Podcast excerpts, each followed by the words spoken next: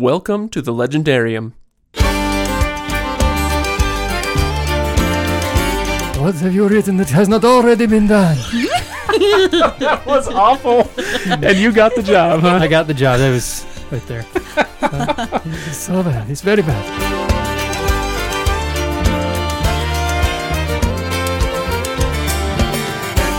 Welcome back, everybody, uh, and welcome to an episode with decent sound. Uh, the one of the last ones we recorded was the Red Shirts episode, and it ended up recording on the laptop microphone. I think it was just. I, I apologize for that. Let's hope this is better. If you want a good reason to donate to patreon.com, go back and listen to that episode and realize that's where we could And what have been. you know what it was? Please. I um because of the software we use, it's it's a cheap free software and it is wonderful. It's been great for us, but uh it's a little buggy sometimes and so I didn't notice that it had changed the input unilaterally and that's that's what happened. So yes, I would love to use better software. We'll get to that in just a moment, but first, today episode 135, The Legend of Zelda Breath of the Wild. I've been waiting for exactly 3 months to record this episode. It was 3 months to the day that this game came out. Uh, so I'm very excited about it. I am Craig Hanks, your host, and over there, he's so wonderful. He oh, hang on, just a second. Hang on, wrong notes. Okay, there we go. He's dumb as a brick, but much more satisfying to throw through a window. It's Ryan Bruckman, I need to find these other notes. I'm, I'm curious as to who you were writing them to. right? It was Todd. Was So good. dreamy. And she's so new to the podcast. She's still under the one episode immunity from insults clause. It's first time panelist Michaela Rivera. Or Kayla. We're going with Kayla today. Yeah, Kayla is my soul name. Michaela's just what I go by in like, you know, day to day. Legal Okay. documentation. All right. So, Kayla, welcome. Very excited. Uh, Kayla, kind of like Kyle, if you are following our Wheel of Time podcasts, Kay- Kayla also works in the office with me and Kyle. And I was walking by her desk one day, and it, it- this is actually almost the same as the Kyle story. I walked by his desk and I saw the, the computer wallpaper and it had the Wheel of Time logo, and I was like, "Hey, dude, is that Mickey Mouse or should we be talking?" and uh, and so he came on for Wheel of Time, and I was walking by Kayla's desk, and and there's the big fat Zelda logo right on her wallpaper, and I thought, you know, we don't have to be friends, but we should be. When you see the Triforce on somebody else's anything, you're just like, you, you and I, we're going to be together. That's not what I said. That's uh, that's not at all what I said. Uh, no. Anyway, we what I appreciate you being here. Before we get started with the episode proper, just a couple things of housekeeping. Patreon.com/slash Legendarium is where you can go to support the show. Uh, and not only can you donate on Patreon, uh, or rather support on Patreon, but you can also drop us a line there uh, if you are a patron. I just got a note the other day from Dave. He's one of our $5 donors. It wasn't much, but it was kind of just a keep up the good work kind of post. And I cannot tell you how much it means to us to get those. So thank you very much, Dave, and thanks to the rest of our patrons. And by the way, uh, I am starting to put together the summer care packages for our $5 donors. And so if you have not hopped on that train and you've kind of felt inclined to do so, do so quickly because you do need to be on uh, that that $5 list for at least I think it's like a month and a half I said or something like that before before you qualify for one of those gift packages. So hop on there. Those will go out probably in late July. We're, Anyway. working, we're working on bottling the tears of each panelist to send out this summer. So after insults, you'll get, you'll get either get a vial of Ken's tears or Craig's tears of joy. It just depends. You can wear it as a perfume, whatever you feel like. I am looking for that, The perfume. I I- that, that. that was weird. I am looking for suggestions. If there's anything that you guys would like to see in those care packages, let me know, and I'll see if I can make it happen. Uh, but right now, I'm, I'm looking at you know kind of some buttons and stickers and T-shirts and just fun little Legendarium goodies. Uh, but let me know if there's anything else that you'd like to see in there. And then last piece of housekeeping. He- oh no, second to last piece. Head to legend thelegendarium.reddit.com and join the conversation there. We keep ever so slowly climbing up in membership there on the subreddit, and I love it. That that conversation there is so much fun to me. Uh, the last piece of housekeeping is Facebook. Normally, I kind of gloss over Facebook, but I'll say go to facebook.com slash I think the Legendarium, whatever. Just find us. You'll you'll find us. but we just crossed 900 likes on Facebook, and I'd really like to get that to a thousand so that we can be legit. And I hear that it takes four, uh, four four digits to be legit. Uh, so I'd rather not quit. I'd rather be too legit to quit. Um, anyway, so go on Facebook, share uh, the Legendarium Facebook page with your friends, uh, and let's see if we can't get that number up over a thousand. And that's it. Oh my gosh. Let's talk about Zelda. That that housekeeping took as long as it takes to get across the Lanayru fields in this game. there you go. Yes. All right, here we go. I've got a little intro for you guys, and then we'll uh, then we'll start trading bullet points. When we Did you just say mullet points? mullet points, that's correct. okay. Is that was I'm that on not that. is that not what we're doing today? I, my bad. I, I've got almost the hair for it. We're good, guys. Don't worry. Either way. All right. When we talk of watershed games, we're talking about games that changed everything. Pong, Tetris, Mario, and yes, the original Zelda, on up through Final Fantasy VII, StarCraft, Halo, and many others. What these games have in common is that each changed the landscape of the video game industry for years, sometimes permanently. In the same way that Tolkien created an entirely new and extremely lucrative section for the bookstore, certain games created, expanded, or cemented a niche within the home entertainment industry. But what about when a single game is so big it constitutes an industry unto itself? Only a few properties can claim that sort of size and influence, and Zelda is undoubtedly one of them. So when critics and players call the now three months old Breath of the Wild a watershed game, it means something a little different. Breath of the Wild doesn't do a whole lot that's different or brand new, although the scope, the polish, and the finesse that went into the game should not be downplayed. So, what does it mean that Breath of the Wild is a watershed game? It may not turn the course of the entire video game industry, but like A Link to the Past before it, Breath of the Wild may end up changing the way this franchise works. Whether that's a good or a bad thing is up to you. Well, except for the next hour. Right now, it's up to us. So, Kayla, what'd you think of Breath of the Wild? Give me your 30 second elevator pitch. Uh, you are like halfway through the game right now, just kind of kicking around, Uh, enjoying Hyrule. Yeah, yeah. How, I've- how are you liking it? What do you think? I it- love it. Does this change everything forever? Well, I don't know if it changes everything forever because I still loved it beforehand, but now it's like if like all the games were kind of like this, I would for sure like it would just be even more of a console so- sell immediately. Like the moment Nintendo announced it and that Zelda was going to be on it, boom, bought. Yes, always. Seriously, guys, like Breath of the Wild is like you know like lucid dreaming but like with Zelda, like anything you want to do, you can find a way to do it in there. So let me let me ask Ryan. Uh, you, you've played. Have you played Skyrim? I know you've done more open world gaming than I have. yeah, a little bit. Do you feel like this game is trying to change a lot, or do you feel like this is trying to make a play for the the open world crowd, the people who are really enjoying that game, those serious gamers that Nintendo sometimes get accused gets accused of leaving behind? Is it a play for those people? Uh, I, is it an active play for them? I don't know. Um, I don't think so. I think that's not the intent of this game. I think that they just happen to hit that niche by folk by doing this this way.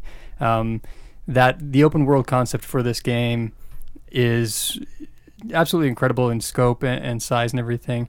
Uh, but it's really for me, what makes this game unique and special is what makes it a Zelda game. Uh, those who are playing Skyrim could come in here, and if they aren't fans of the Zelda series, which I highly doubt that they wouldn't be, Who's not? because it, they they really coincide well.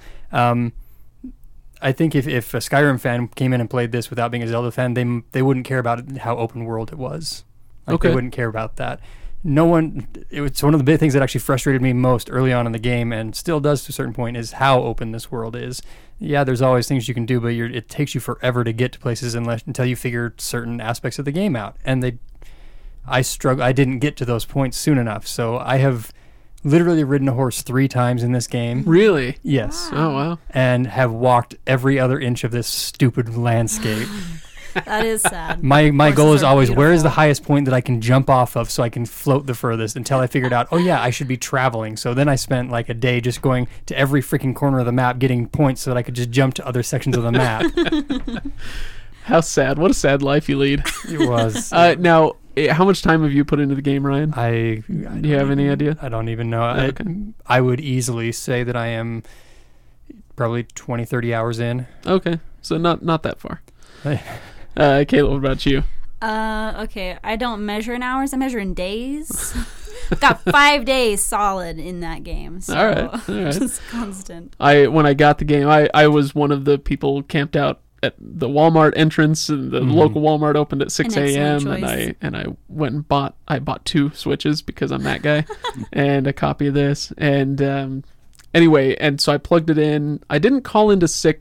I didn't call in sick to work that day, but maybe like a day or two after that. Anyway, and I just played it to death for like 45 days Mhm. and I I think I ended up before I handed my Switch over to you, Ryan. I think I gave up about 150 hours of my life, and could have just kept going. Mhm. I, I it was a sheer joy to for me to wander around. Uh, you know, you're complaining about running everywhere, and I'm like, no, I don't want a horse. I want to enjoy this.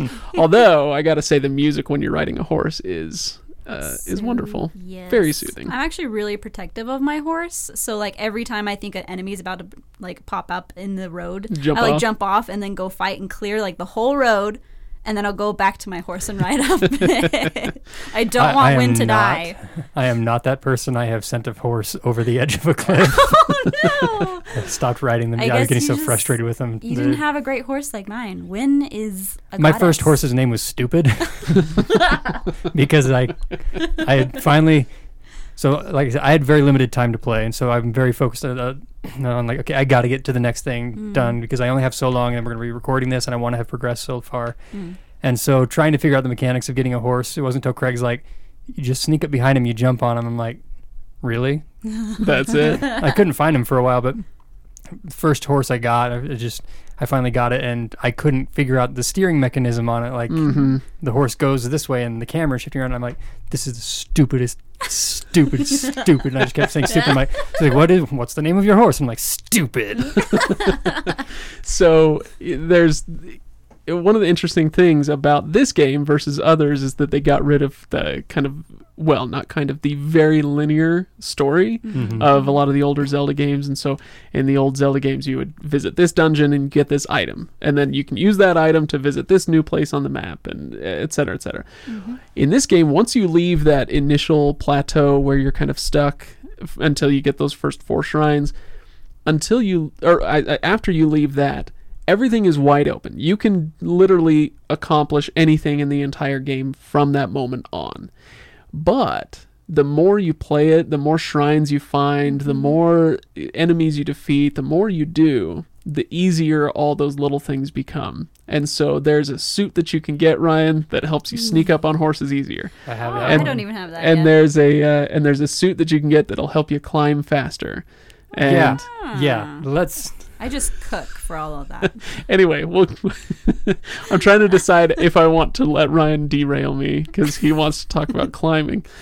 Uh, Link, the greatest freestyler in the entire world, or something. Uh, yeah, he's incredible. Um, and I have a problem because I do climb, and I and I have a natural tendency to climb the way that a climber would climb. So I'm following a crack up, or I'm doing these different Right. things here, and realizing I don't have to do this because he can just grab onto whatever and just go straight up and around this thing. He's But Spider-Man. watch your stamina wheel because you know I can't tell you how many times I'm like find a ledge, find a ledge, something that he can just stand on long enough to re- get that Yeah. stupid True, though. stamina wheel That back is up. So true. I once you find all the shrines and get that stamina wheel up, and once you complete your climber's outfit, then love there is no cliff too high. I It's have- awesome. Oh, that suit sounds amazing. I have I have literally kept the I found the climbing headband and I have literally never taken that off. Yeah, I know. I was the same way. It stayed on, and I just barely th- today trying to speed through some things found the climbing boots. So now Oh, I got to nice. figure out where the tunic. Which, if you're a true climber, I guess it'd probably just be like a bandolo thing. Like, I don't have any of that, but I have so much cooking stuff. I Okay, like so let's. everything I make, it has a status. It's great. What do you mean it has a status? Well, it, like I've got stealth potions. Oh, I've got I see. stealth fish. I've got I stealth crab. so cooking was a big deal when this game was announced. It was like, oh, the cooking mechanism is going to be a big part of the gameplay, and it is. Hmm. And I don't mind it per se, but I don't find it as attractive as some other people seem to. You seem to like it quite I a lot. really do like way more than cooking in Why? real life. Why do you like it so much? I okay. Well, there's so many things around it. I think it's just all of the little mini feedback things that Nintendo does such a good job of making everything pleasurable about that. Like the little sounds, and you know you've made something good when it goes din, din, din, din, din, din, and you're like, Yeah, oh, oh, what's it gonna be? What's it gonna be? And you get so excited. Um, and then it goes bring pa, and there's like this cute little pop, and then Link looks so excited. And You should just do all their sound effects. You're really good at that. you know what? Let's talk to Nintendo. Let's strike a deal.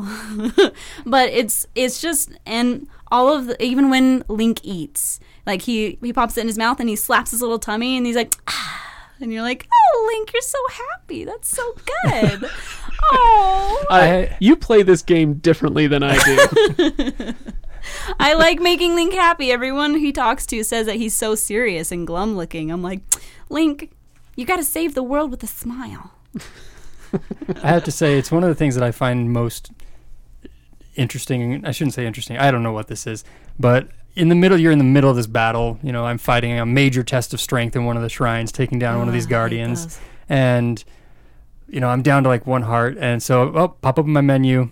Hold on, just a second. Middle of the fight here. I got to eat this salted fish and and this meat and mushroom things. kebab. You know, it's one of those Thank you, things. thank you. Now I can resume mid swipe here, hitting you. But I used to do that in the old ones too. I'd pause the menu and be like, okay, let's wait, hold on. Let me organize everything to make sure everything is where I need it to be. C buttons, all good, you know. So I was used to that. I I love that. Just one of those stupid little things about video games where it's like, oh yeah, it turns out this ain't real life. Yeah. Mm-hmm. Love it.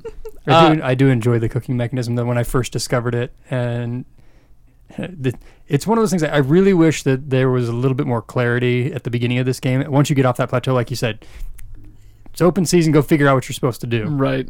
Um, and it took me a while to kind of figure out how to do different things because uh, it's some of it was just trial and error. And there's always someone that will teach you somewhere. You can find them, but the problem is I'm not the sort of gamer who likes to go around talking to everyone in the town. I'm like, where's the red exclamation mark? Where's the just give me to the next thing. So when I found the cooking mechanism and I started playing around with it, I was like, oh, this is fun. It's a th- something that's a little different. Cooked things up. And once I figured out a few of the basic, like to be able to control what I'm making, like Mm-hmm. I now know, you know, I'm currently my game progress. I have got all four divine beasts. I have made it all the way to the second um, uh, gatehouse in Hyrule Castle, Okay. and freaking Lynel. I just hate Lynels with a fiery passion. I just discovered apparently you can. Spoiler alert for those of you who don't want to. I guess you can kill them with uh, ancient arrows in like one hit. Mm-hmm. Cha-ching. Yeah, gu- guess who went and bought a bunch of ancient arrows now to go back to that one. But I I was able to go through the cooking part portion of it and go, hey, I'm I'm about to fight the big boss. I should probably get a bunch of full recoveries plus attack plus mm, whatever. Mm-hmm, mm-hmm. And to be able to control that, I really like that element uh, of it. To be able to to tweak things. Yeah. And one of the climbs I had to make, there's two shrines at the top of a peak of two peaks, and to get to the top one, like you've got to be have pretty good stamina, or you go and you spend 45 minutes in a freaking field cutting grass to catch restless crickets and making stamina potions so that, That you can looks just keep drinking those on your way up. So right, Link's I've just done shooting back another Red Bull, you know, as he's going up the mountainside. Uh, yes, very useful indeed. uh, I don't want to talk about cooking anymore. Maybe later. let's so let's bring up. I've got a few more bullet points, but Kayla, bring up your first bullet point. What do you want to talk about with Breath of the Wild? Um, how about how astounded I was just like the extra depth all of the cultures got? Like it kind of reminded me of oh, what was that game? Uh, Commander Shepard. Mass Effect. Yes, That's what I Mass. would- Like okay, obviously Mass Effect is better about this. It, it's much more thorough. It's got like books worth of information and background on every culture and race and everything. But like just the extra things, like when I went, okay, Vah Ruta was my first divine beast because I love the Zoras. So the moment I saw a Zora, I was like, "We're going here, here, here, here!" Just streamlined myself all the way there.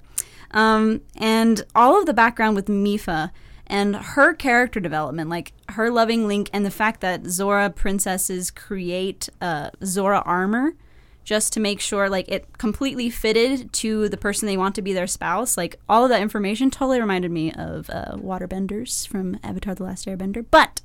Uh, it was Well, totally and I thought, fabulous. and I thought we were bad at tangents, right? Sorry. um, but no, the the amount of background in in the game with each of the cultures, you have so much more interaction. Each and every character seems to have a backstory and a connection, and I really love that because story the, the story elements of Ocarina of Time and Twilight Princess and things like that were the things that grabbed me and made me love the series in the first place. So the fact that there's just more time to delve into it in this game. I love it.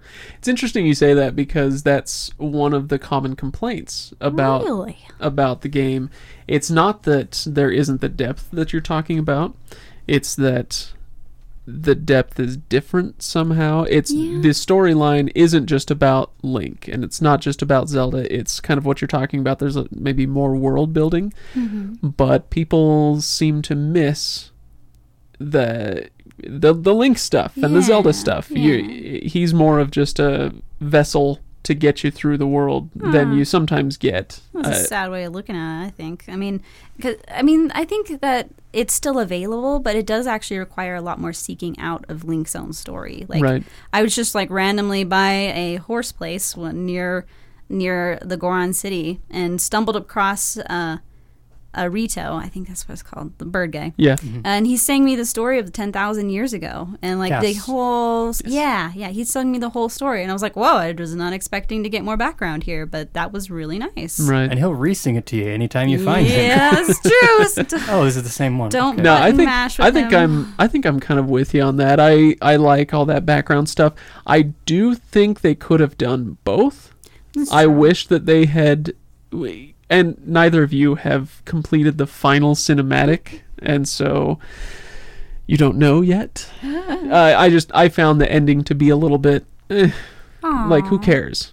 It, Like the end of Shadow of Mordor, where it was like, oh, that that was it. oh, I guess that's the end of the game then. yeah. yeah, kind of like that. It was, but the game was such a fun journey. I, I almost didn't care, but I do wish that there were a little bit more of a, uh, I don't know, a little bit more of a, a story. Yeah. So there's a lot of world, like you're mm-hmm. describing, but there's not a ton of story. And so one of the uh, great illustrations of this is Calamity Ganon. Mm-hmm. And in many of the previous games, most of the previous games, Ganon is a, is a very physical individual presence and he mm-hmm. has clear goals and he has lines and he's kind of a traditional bad guy. In this, he's much more uh, like Sauron-esque, I guess. He's just kind Yeah. of he's a malevolent force way off in the distance that you know you're going to have to take on at some point and then you do and then the game's over. Uh, but he never he's never a character, right? Mm-hmm. And I think that yeah, I think that that could have driven more of a, a storyline, yeah. I mean, I will say and I, that I would have liked it. Yeah, I'd say Skyward Sword did a better job of making that like an intimacy with the main characters than Breath of the Wild has. But And that could be why. Oh, and I'm about to make some enemies here. Mm, Skyward Sword, favorite Zelda game. still, I mean, I, the thing about Breath of the Wild is that I have to let it sit for like a year true, true. before I can start to judge it against the others, and I'll probably need to play it through again for another 150 hours. but uh, but yeah, I've I've always loved loved the storyline and the character, uh, the characterization in Skyward Sword. It's uh, wonderful, wonderful job in that one. Anyway, Ryan, let's do one of your bullet points. What do you want to talk about?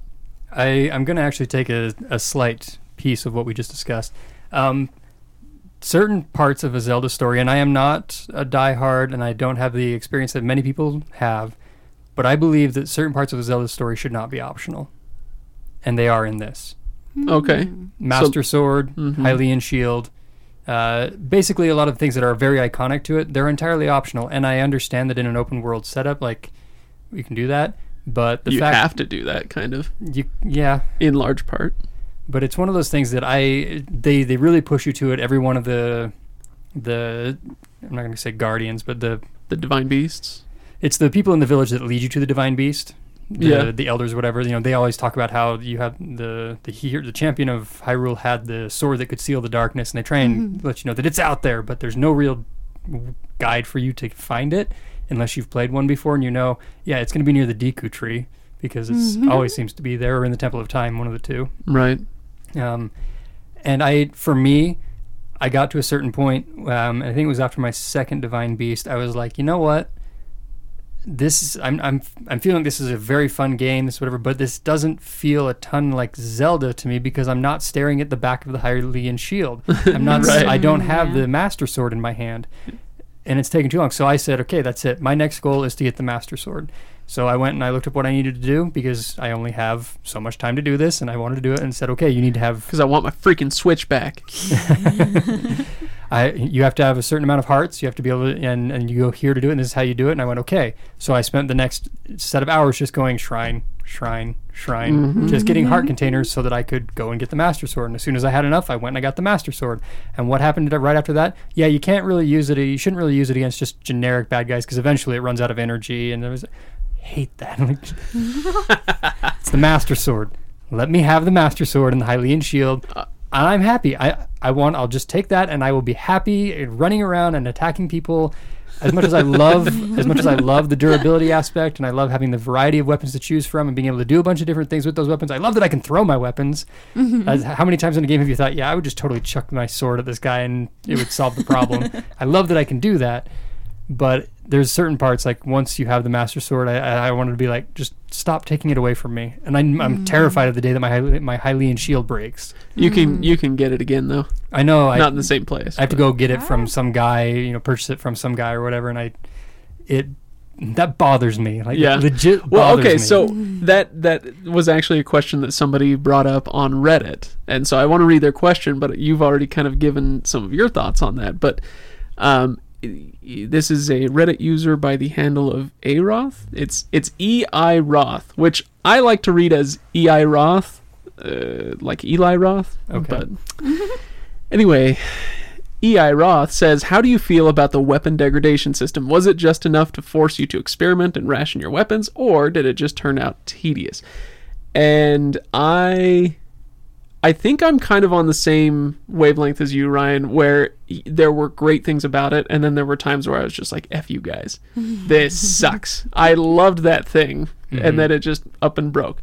Mm-hmm. Uh, what did you think, Kayla? No, I'm I'm I'm probably with you guys too. Like, I okay, it did make me experiment a lot more, and it did actually excite me a lot to be like, oh wow, look at all the different things I can use and the things that they do, and uh, I'm gonna kill this this Alphos with the blah blah blah, you know, that kind of stuff. Yeah, that's how I. Yeah, Yeah. that's how I talk to myself. Yeah, too. exactly. Me too. Yeah, we got so much in common. Um, but I I will say that like the first time they did that, where they took away the Hylian shield and the Master Sword in Skyward Sword, enraged me. So I feel like I used up all of my rage then, so I just didn't have as much now. Um, but it does disappoint me a little bit because I mean I have. Well, I you have, get them in Skyward Sword. No, you can get them. No, you do get them. No, you, ah. no, you can get them. I didn't know that until I'd nearly finished the game, and I was like, "What? All this time?" You know, things like that. So, you know, you can get them in this game too, but it takes time, and you want to, you just want to run around with the Master Sword being Link, just like everybody does. Okay. The, the one thing going forward, I say hold on to the degradation system, Yeah. but we need. I, I would like two tweaks made. One is that you have some idea as to the weapon's durability when you get it. Yes. Mm-hmm. It's one of those mm-hmm. things like I have no idea how many times I'm going to be able to hit something with this before it breaks until it says it t- gives you the warning like two hits away until you're it's gone. Right. It's severely mm-hmm. damaged. And I would like a repair system. If there's something that you care about and you want to keep it, put a blacksmith in each town and charge me rupees to repair it. Hey, that, yeah, I'd like that. I was I- actually surprised there wasn't that because I was expecting it. Like, um, ah, in Fire Emblem, you can do that where you can repair your weapons and stuff. And I was like, oh, okay, that's fine. That I can't. They're just gonna lose the Zora sword. That's fine. Yeah, I'm sitting here, I've you know, with an edge of duality or whatever, and it's like my last hit. So I'm like, well, I'm not going to be able to fix this, so I'm just going to chuck it. So I pretty much make it a point to throw my weapon right before it breaks because Right. Why not? might as well. Yeah. Uh, I w- I like that suggestion quite a lot. Uh, so I, I know that the execs at Nintendo are big Legendarium fans. Mhm. So there you go. All right, another uh, another Reddit comment. This one from our old friend AU. Uh, oh shoot, AU. You know what? I'm gonna save this until a little bit later in the podcast. I forgot. This is kind of a general Zelda question, hmm. and so we'll get we'll get to that one. Oh man, was that a hard tease or what? All right, let's talk about let's talk about the music because as long as we're talking about things that are mandatory in a mm-hmm. Zelda mm-hmm. game, that's one of them. And Yeah. not just music. I mean, every game has music, but good music. Now, when I first popped the game into the console and I started playing it, and I'd been playing it for 5, 10, 20 hours, I was like, I was pretty miffed. Because there wasn't there wasn't like a, a cool overworld theme like you've got all the way through well pretty much all the games really. Uh, but there's no Hyrule Field theme song right? And then I kind of realized that you know what? They were really really smart to go with this really minimalist thing the music will usually cut out when you're just running around. And it'll pop up every once in a while while you're running around. And when it does it's very low key mm-hmm. very minimalist very in the background. And thank goodness for that. I realized because then when i was 80 hours in i was like oh if i'd listened to the same mm-hmm. hyrule field song throughout this whole thing i would have i, I would have slit my own throat a long time ago and so no matter how good it is you can't listen to something for 80 hours straight without it driving you crazy um, so I I get why they did it and I applaud it. Now the question is, was the music that they put in any good? What do you guys think? So, uh, again, with limited scope of Zelda history myself here, um, there's some of the music is things that I, I look for and I recognize when I'm playing it. Like I Mhm. recognize Zelda theme, I recognize different places and different musics. Um, and I actually really appreciated. I think it was used in the right places at the right time. And when I really came to realize that was one of my first times going into Hyrule Castle, um, realizing, you know, what this what the sort of thing that's normally played there, and I can't remember off the top of my head what. I'm not going to ask you to sing it. Don't worry. That's okay. In fact, I'm begging you not to. but I'm climbing up the side here and I'm listening to the music that's kind of playing in the back there, and it's not enough to be like the focus of what you're doing, but it fits the area, and it's like this is exactly what I would expect to be listening. Yeah. Even though I've got malice all around me, I've got all- you know mm-hmm. guardians everywhere. I'm still hearing the music of this area, and as I kind of visited other places after that first visit, I went, yeah, this is right. This is the music of the you know the Gerudo Desert. This is the music of Kakariko Village. This is what I expect to be hearing when I'm in these areas.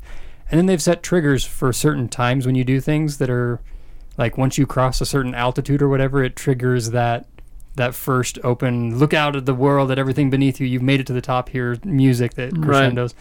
Um, and they've used their other sound effects that are requirement the da na na na. Anytime you open something, Yes. the heart containers, things like that. Yeah, I feel like that this it fits. I don't feel like this is a, a major variation from previous Zelda games, even though it's not necessarily playing the whole time that you're running through the fields or whatever. I still feel like it's there enough for if you're looking for it, you can hear it. Yeah, there was when you're wandering through the different towns, the the Goron village or the Zora village or whatever they call that thing.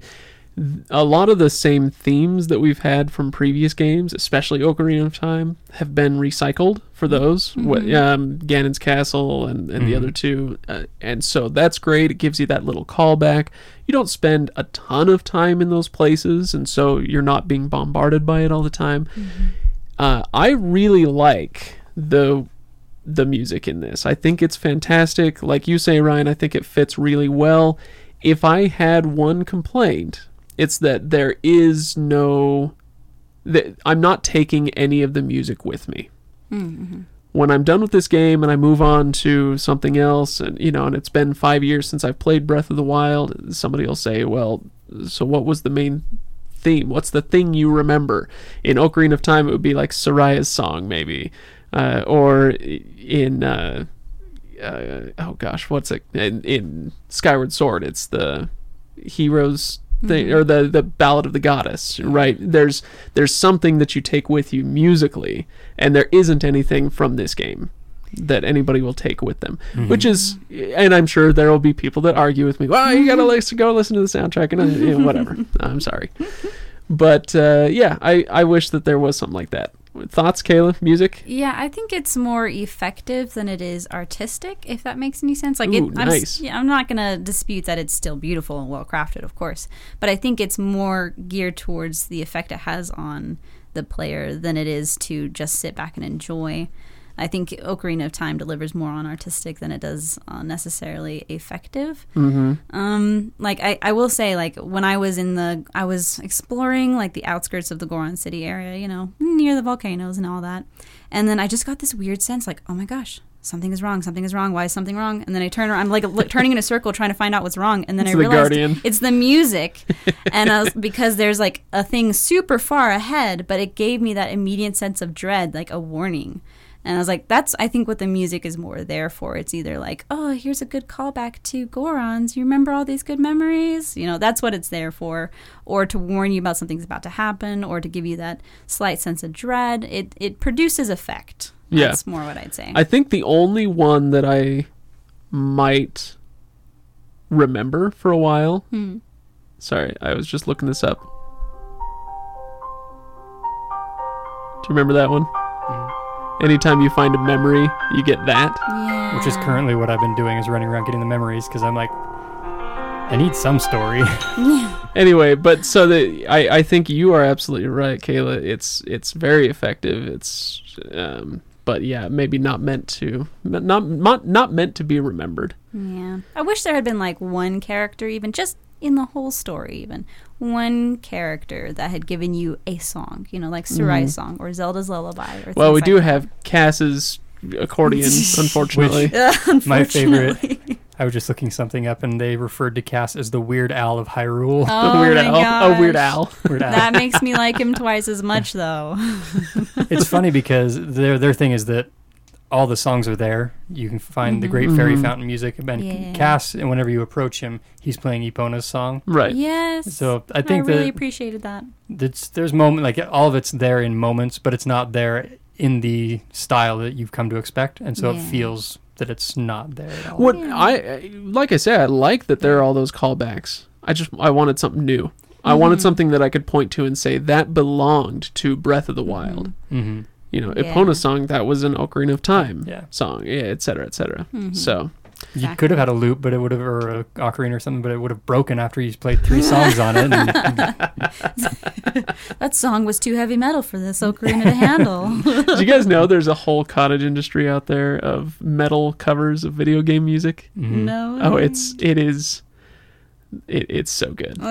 It's oh, you know you got you've got people on YouTube and I I cannot take my eyes off of them. There are these metalheads who get on and they'll they'll get their kind of auto drum track going and then they just sit there and shred in front of their webcams all these video game tunes. It's wonderful. It's whenever I get in the rare mood to listen to some metal, something or other. That's Yeah. always what I'm looking for. I never go, never go to find true metalheads or whatever. I'm like, all right, covers of Mass Effect or something. You know, Um, all right, so complaints. There has been one giant overriding complaint from almost everybody who's played the game. Do you guys know what it is? I'll say it, and then you'll be like, "Oh yeah, Hmm. voice acting." Oh. So, uh, it was announced that this before the game came out. It was announced that this game would have uh, voice actors. Link would not have one, you know, except for the the typical, and that's fine. But most of the other main characters would be voiced, and people were pretty uh, reticent about that. We weren't sure how to feel about it. And then, sure enough, here comes Zelda shouting things at you, and you're like, "What is going on here?" And the, the old guy at the beginning, and all that stuff.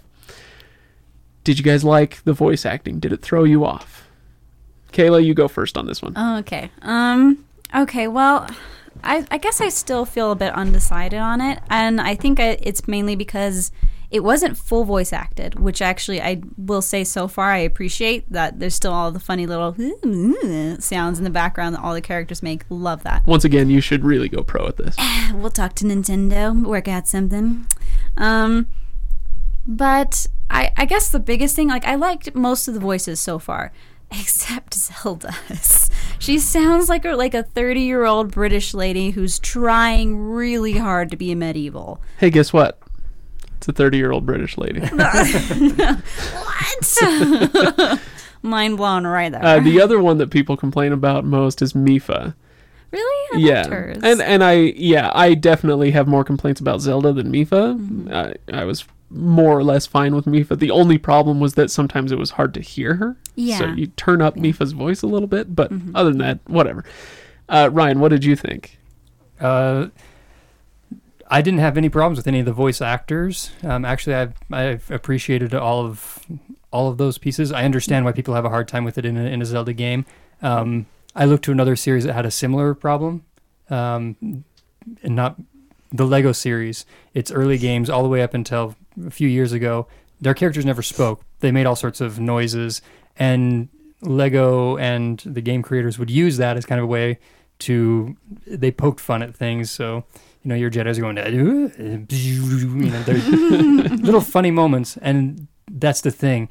By taking the voices away from them and only doing sounds like that, it makes it harder and harder. It makes it harder, not impossible, to tell a more serious story mm-hmm. than I think if you give them a voice and let them say things Okay. and that's why I'm okay with this. Like I understand that it's not it's if they'd given Link a voice, that I probably would have had a problem oh with. yeah. Um, but I had didn't really have a problem with the other characters speaking, other than just being irritated by whatever Birdface's name was. I I hated it. I hate his guardian character. Period. Right. I think you're supposed to. Yeah, but But he his voice actor was great. Yeah. Very talented. And let me just say this. Here's my take on the issue because he's very talented and I would say that Mipha and Zelda or whatever, you know, whatever the voice actors were, I'm too lazy to look it up right now, but if you want to, you can go look it up. Also very talented. They're very good at what they do Yeah. and this is something that uh, every once in a while Ryan and I will encourage people when we do movie reviews think beyond just the actor. Eh, That's all that you see, but that's not all that not all that went into the creation of this. I think whoever voices Zelda is a wonderfully competent voice actor, actress, I whatever. But if you want to blame somebody, blame the casting Yeah. you know maybe they just found the wrong voice i and i think there's a strong case to be made for that uh, I, I have to put a caveat on my opinion. Like, I didn't particularly like Zelda's voice. I was like, ooh, that's that's not what I'd been imagining. But that's the thing is, I know these characters so well, and Zelda and Link are so close that it's almost hard because everyone has a like a a preconception about what they should sound like in their head. You know, for years I've had a Zelda voice in my head, and now that there's an actual Zelda voice, it doesn't match. I'm like, ugh, I don't like it. Nah. well the weird part is that it doesn't even match her dad's Yeah. her dad has an american accent and she has a british one anyway that, that was kind of one of those little things that people pointed out like, like why? I would be interested just to hear because there's two different voice casts for this. there's nine Okay, they have two listed at what I was looking at. I would be interested to hear the different voices of Zelda or the different voices of each mm-hmm. person. Just hear mm-hmm. that perhaps maybe in another language or in another version there, you found one that matches more what you're used to hearing. Yep. But just not in the words that you're hearing there because I don't have that connection to. I have a Zelda voice. No, I don't. It's a, just a generic woman's voice. So when it came out and it was a very nice, lovely woman's voice, I went, "Hey, that's Zelda. That's good enough for me." And I was like, who this girl be? Uh, yeah, there was an update maybe a month or a month and a half after the game came out where they loaded up all nine languages and and made them available for anybody to download the voices. Oh, that's neat. So yeah, go check out the Italian Zelda, see if you like her This better or Zelda. whatever. Yeah. Uh, all right. To me, Zelda. Go away, Link. I would be so happy. Did you, get You the know guy what? who did the Mario voice Just to do? just get out. That was the worst thing you've ever said. Bring me I your disagree. Sheikah sl- Sheikah slate. Gonna make Cryonis work better for you. Please, yes. I want this to happen. And I want to die. Yes. I will be doing insensitive voiceover for the rest of my life for any of these characters that you'd like. Oh boy. DLC. I'm gonna do insensitive DLC. DLC. Wouldn't that be awesome if we did a riff track for Breath of the Wild? Like, you know, go go to Z- Ganon's castle and hit play, and we'll give you a riff track. uh, all right. What? Oh, I was just I was just gonna say, uh, Ryan, you and I have both dabbled in voice acting, and like I have a very I have a very distinctive and odd and nasally voice, and and like if somebody cast my voice it would it had better be because it was right for the part right? Yeah. if you put my voice with the wrong thing you're in trouble. You know? And so and, and that's that's all that uh, that's the only last thing i wanted to bring up was just you know again look past what you see and hear from the game itself and think about what went into it don't blame this poor voice actress who may have been miscast she's very Yeah, talented so yeah. uh, but you know, if you're not a huge Zelda fan, uh, or I, I don't know, maybe that's the wrong way to say. It. If you don't have a long If you're history not with Zelda, invested, invested in that history piece, yeah. yeah, like Ryan, then you're probably fine with it. And so let it go. It's okay. That being said, one of my first professional voice acting jobs, I played a 70 year old Spanish man. Did you really? Yeah. Oh wait, I have an IMDb weren't you like credit. Julio or something? What? No, I, I was uh, I was the f- I was a fa- the father of the main character doing voice. He was just kind of his voice in his mind. Yeah. Oh, 70 year old uh, Castilian Spanish. can you do it now? G- give me a line. Uh, I have to think back what it was. what have you written that has not already been done? That was awful, and you got the job, huh? I got the job. That was right there. It's so bad. It's very bad. But anyway, That was that was uh, it's that my- I've got an IMDb credit for it, so I'll take it. That's I. That's legit. I didn't know that. How come you never told me that? I don't know. Mm, it's because of the accent. I'm you heard looking it. you up. No, I'm, I'm kidding. I'm kidding. Yeah. You don't want people to actually find that old commercial and listen to it. So, uh, was it a commercial? No, it was a it was a short. It was a like a 10 minute short. Really? That sounds Wow. cool, though. I actually do want to find it now. Huh, they found the whitest guy they could to play. I submitted my. So what I did is I saw the audition form or the audition for it, and they said I'm looking for a 70, 80 year old Castilian Spanish speaking male or whatever. And so I submitted my audition without telling them. Like I just did the audition without saying who I Uh-huh. was or anything else. Just gave them the the audio for it, and they they contacted me afterwards and said. Yeah, we didn't realize you were like the guy who spoke afterwards, and you were the same person. And I was like, "That is fantastic! Thank you so much. I really Yeah. appreciate There's an that." endorsement for But you. yeah, because I didn't give him a chance to realize this is a 30 year old white male. Yeah. I said, hey, it worked. So, Kayla, one of the things that the Legendarium is famous for is tangents, and now you know why. yes. So, let's get back to Zelda. We've got, uh, I'll I'll give it another maybe 10 or 15 minutes, and uh, let's get away from. Well, yeah, let's get away from the, the voice actors a little bit and talk about the franchise in general, what this game does for the franchise. So now, let's get back to. Okay, let's get back to the story and where this fits with the story. There's one thing missing from this that's more important than the Hylian shield. It's more important than the Master Sword. It's more important than the green tunic that none of you have got because you haven't beat the game. Have you got it? No, No. you don't have it. I don't You have to get all 120 shrines and then you ah, get it. what? Oh, gosh. Ah. I know. That is like the worst prize at the end of a major marathon ever. It's like running the Boston Marathon, and here you go. Here's a Twix bar. so I would love a Twix bar at the end of the Boston Marathon. true, That sounds though. great. So anyway, it's more important than all of that, and that is the Triforce. really? There is no. I mean, there's mention of it, and I think Ah. Zelda's got it on the back of her hand or something. But, But, it's they, not like. but it's not a central center. part of the game. And uh, and I'm sorry to come across it sorry to spoil that for you, but uh, we are talking about the game as a whole, and uh, and I missed it. And I think more so than the game, or sorry, more so than the story that we were talking about earlier. And I was kind of uh, wishing for more character-driven story. Yeah. I miss the mythology Yeah. and there's a certain mythology that generally goes along with Zelda games, and and this one was kind of missing it a little bit. Uh, did you, uh, Ryan? Again, you don't have the history with it that Kayla and I do. Did you care? Did you notice? Do you did you miss it? I didn't really notice until I found it. Um, Where's that? So I, I can't really say that it's the Triforce, but it's the. Um, again, I was trying to rush through some things today, and I went up Lanayru Mountain all the way up to the top and got to the dragon that's up there. Mm-hmm. huh. I saw him. And I found uh, the shrine that's there. You're And right. The goddess shrine. the goddess shrines. So that one's the shrine of wisdom. Right. And then I was going around trying to find memories, and I came across the Shrine of Power, and I went, okay, here's the Triforce, the shrines. I mean, they're not really Right. visual there, hmm. but each one of the dragons that's going around represents each piece of that. And so I hmm. got to find the third one because I'm like, I know there's a third one. I've already seen the dragon for it, so I'm like, that's to me that was like, okay, there's the Triforce. That's what it is. Is these these flying dragons that I found, um, and these shrines representing the three powers of the Triforce here. Right. Hmm. Yeah, it doesn't count. Okay. if I don't see three triangles, doesn't count. Yeah, pretty much. Okay. Um, Kayla, did you miss it?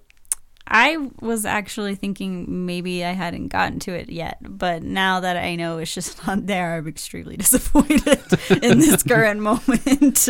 Um, but I guess I can say like it. The whole flavor of this story, I think, is just Hyrule in a completely new age of civilization. Like I'm really curious to see where it falls on the timeline. We've got like multiple theories, of course. Oh, we know where it is. Oh, really? Yeah. Oh, I haven't seen it. What? Tell me.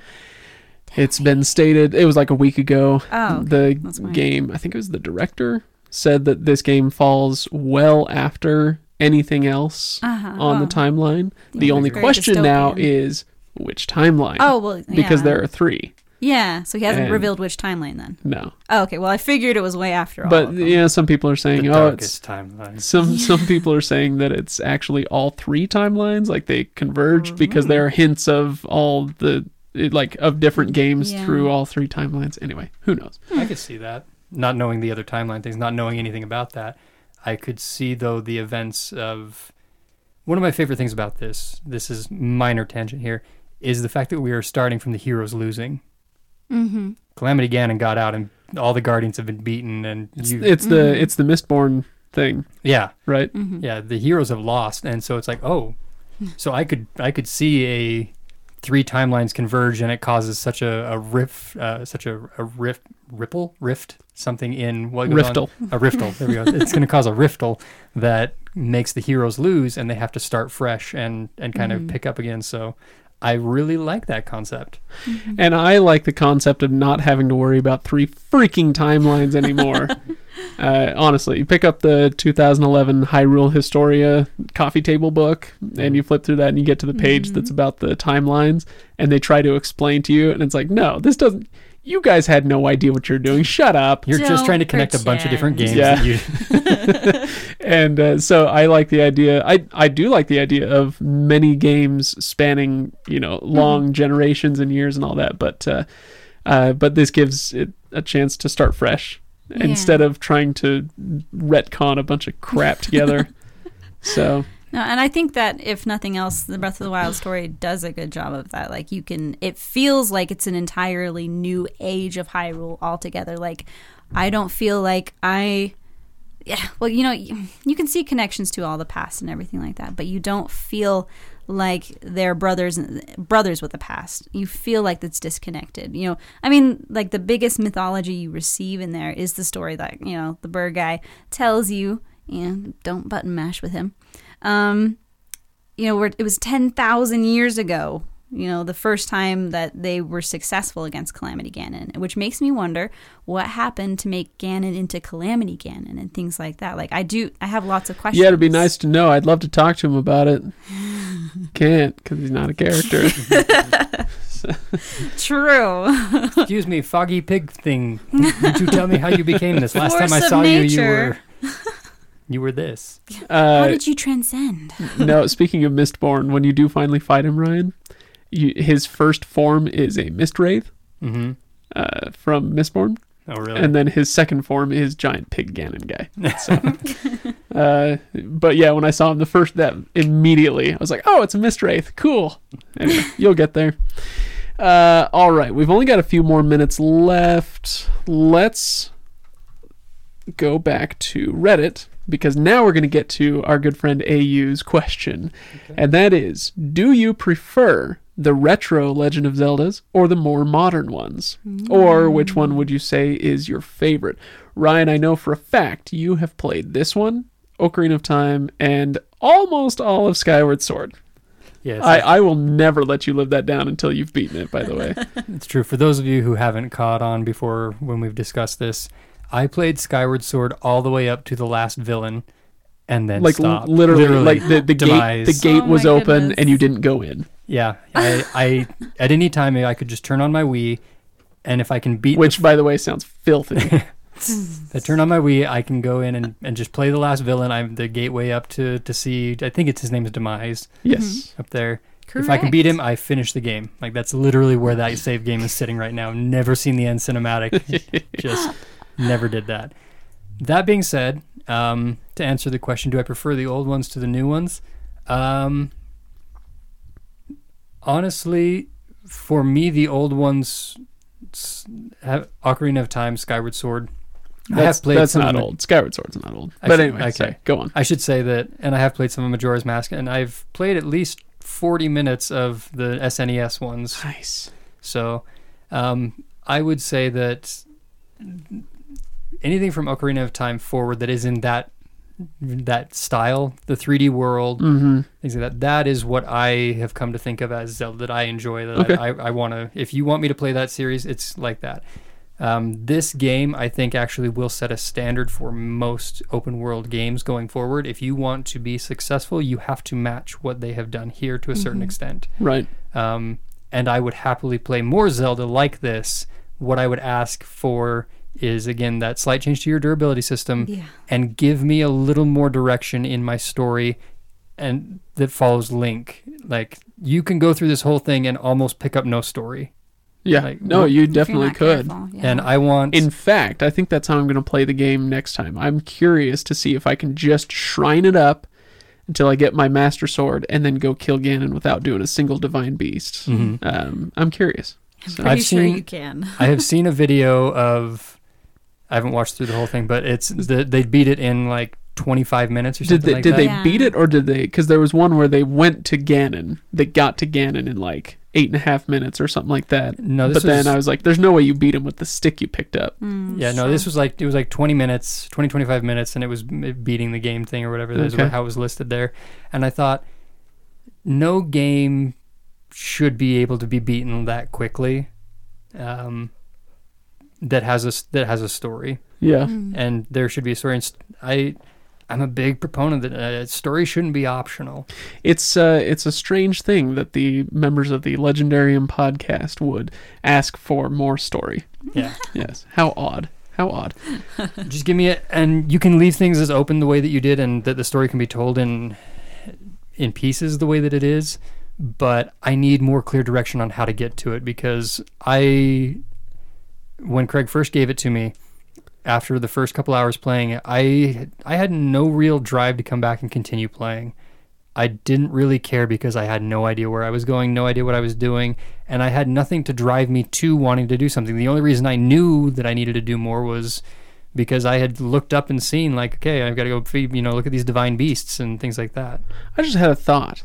This reminds me a lot of eh, that the gaming community or the gaming platforms, the, ga- the games themselves, I guess I should say, remind me in some way of fantasy literature in general. Because the way you just talked about it is the way that I feel about most games, where I pick them up and it is a slog to mm-hmm. learn it, to get the controls down, to mm-hmm. care about the characters, to want to continue. And then you cross that threshold, you know, maybe you're 10, 15, 20 hours into the game and you cross that cross that threshold and you need to beat it. You just want to keep going. And it sounds a lot like fantasy literature. If you mm. grew up with it and if you if you mm-hmm. know the genre well, then you understand that when you pick up this five book series, you're probably going to need to get through the first book or maybe two before you're really invested in True. everything and need to get through it. And I'm not sure that I love that. I would actually, mm-hmm. I've been thinking for a while that I would love for fantasy literature as a genre to take a, a bit of a turn toward uh, one off books. It's one of the reasons mm-hmm. I love Elantris so much and Warbreaker is that uh, it's it's get in, get out, it's interesting and it teaches you something, and then you're done.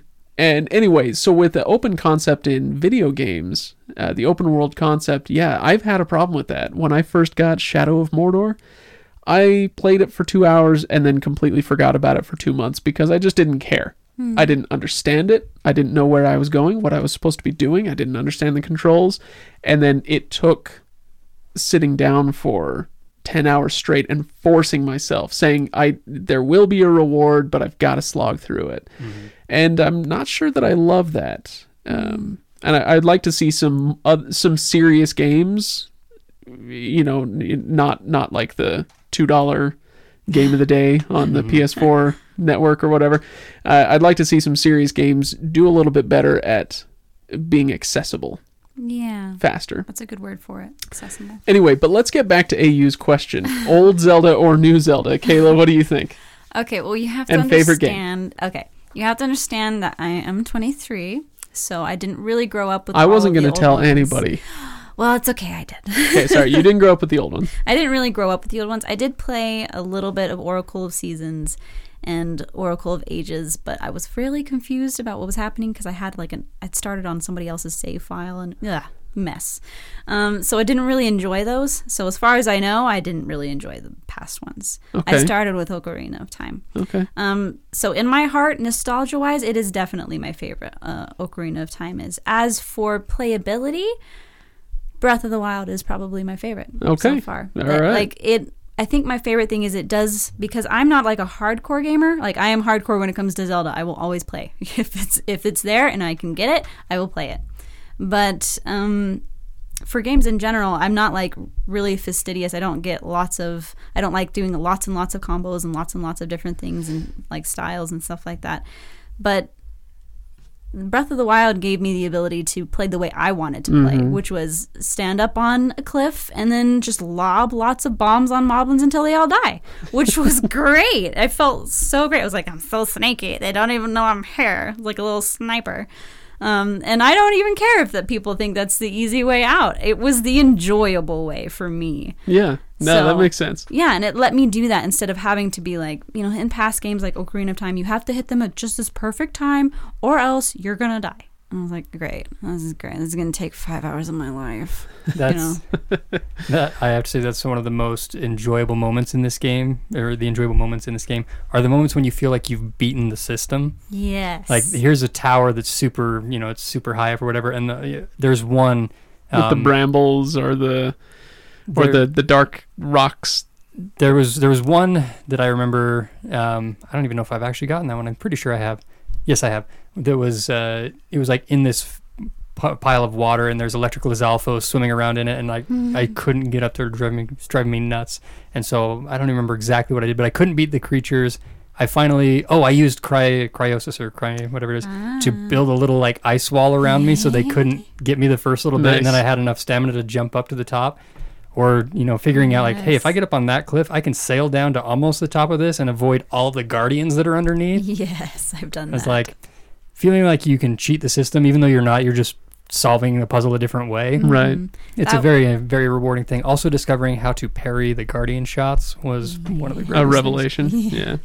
No, yeah, exactly. Like If in in past games, that was probably my number one complaint about Ocarina of Time, and it is still probably like like still my favorite game at from my heart, but playability wise, Breath of the Wild.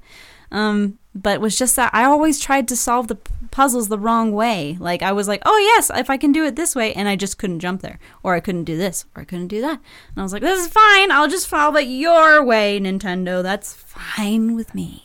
i beat a whole shrine uh, with i had a thunder something sword or whatever and you had to hit you had to get the electricity to the switch and I walked over to the switch and I hit it with my thunder sword thing and it opened the gate and I was like, ah, that was easy. I didn't have to solve anything else. yes, see. That's why I've I always keep one sword of each power, Mhm. and if one of them's about to run out, I'm gonna go find another one before I do anything else. That's a good idea. Uh, i- i- to answer AU's question myself, uh, retro Legend of Zeldas or more modern ones, I think maybe the line would be Ocarina of Time because, like you said, Ryan, that's that's the 3D kind of more exploratory version compared to the old 2D versions.